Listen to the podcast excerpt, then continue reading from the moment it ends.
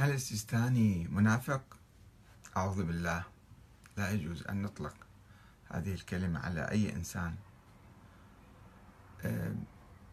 لا، نحن لا نعلم بقلوب الناس، فكيف نطلق هذا الكلام على عالم كبير وفقيه عظيم؟ إذن لماذا يقول السيستاني لا تقولوا السنة إخواننا وإنما هم أنفسنا، ثم يشترط الإيمان بالولاية لإعطائها للفقراء والمساكين؟ فعلا هذا سؤال محرج قليلا، ولكن تعالوا نبحث في خلفيات هذه الفتوى. لماذا يفتي السيستاني هكذا؟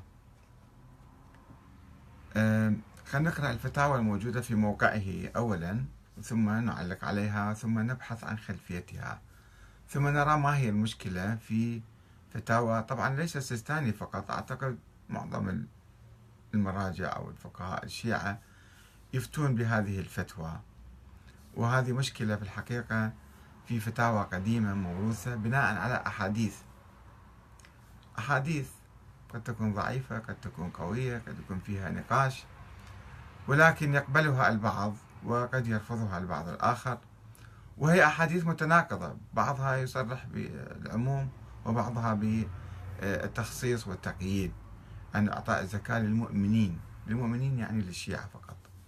طيب أي الشيعة، أي فرقة من الشيعة أيضا في حديث هذا؟ لنقرأ إذن الفتاوى التي أثارت جدلا هذه الأيام بعدما نشر السيد رشيد الحسيني، وهو صديق عزيز من أيام حوزة القائم، وآخرون نشروا فتاوى في مواقع الفضائيات، ربما أيضا يفتون بعض العلماء ويسببون حرج أو يسببون مشكلة وإثارة طائفية، أن السنة يقولون انظروا إلى الشيعة، هؤلاء يعني يميزون بيننا وبينهم حتى في إعطاء الزكاة للفقير المسكين، فكيف يمكن أن نتحد، فكيف يمكن أن نتصافى وقلوبنا تتصافى مع بعض؟ فما هي المشكلة في الحقيقة في هذا الفقه؟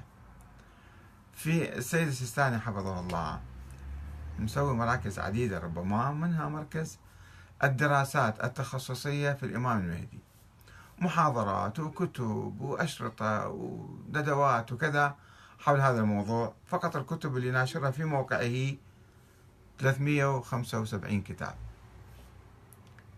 ما أعرف شنو تجيب هالكتب، ما أعرف، ولكن هناك فعلا في مشكلة بالفقه الإسلامي بصورة عامة والفقه الشيعي بصورة خاصة. هناك جمعية مؤلفة من بعض الأخوة المؤمنين هنا في لندن من الشيعة والسنة، ولها فروع أيضا في اليمن وفي مصر وفي العراق وفي هنا وهناك، وهذه الجمعية عنوانها أو اسمها مركز تطوير الفقه الإسلامي.